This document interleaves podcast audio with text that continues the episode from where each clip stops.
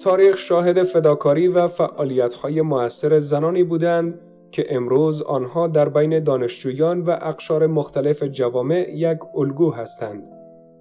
در این بین هستند زنانی که در شگوفایی و گسترش زبان پارسی نقش بسزایی داشته و اشعارشان زبنده هر کلام است.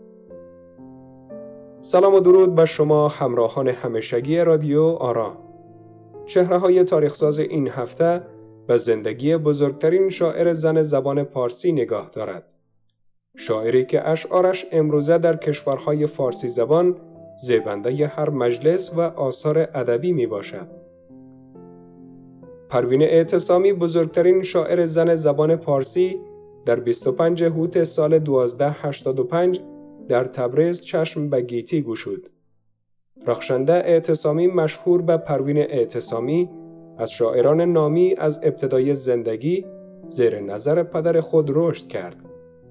او شاعری است که از او با عنوان مشهورترین شاعر زن ایرانی یاد می شود. پروین از کودکی فارسی، انگلیسی و عربی را نزد پدرش آموخت و از همان کودکی سرودن شعر را آغاز کرد.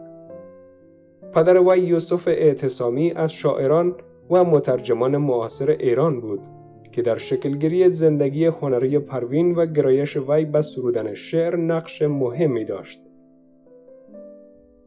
در شش سالگی بعد از اینکه پدرش به عنوان نماینده تبریز وارد مجلس شورای ملی شد به تهران مهاجرت کرد.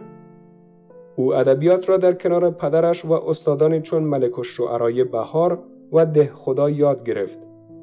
پروین در تمام سالهای تحصیلش از دانش آموزان ممتاز بود و همزمان با تحصیل شعر نیز می سرود.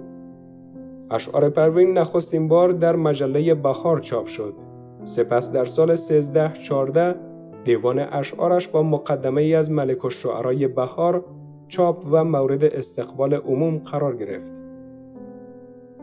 پروین شاعری که در شعرهای وی نمی‌توان ردی از زندگی شخصی یافت. مزامین اشعار او خارج از دایره زندگی او تعریف شده است.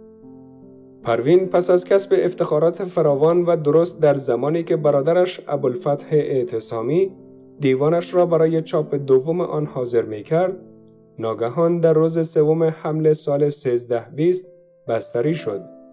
دکتر معالج او بیماریش را حسبه تشخیص داد تا اینکه چند روز بعد پروین در آغوش مادرش چشم از جهان فرو بست. پیکر او را در آرامگاه خانوادگیش در شهر قم و در کنار مزار پدرش در جوار حضرت معصومه سلام الله علیها به خاک سپردند. پس از مرگش قطع شعری از او یافتند که معلوم نیست در چه زمانی برای سنگ مزار خود سروده بود.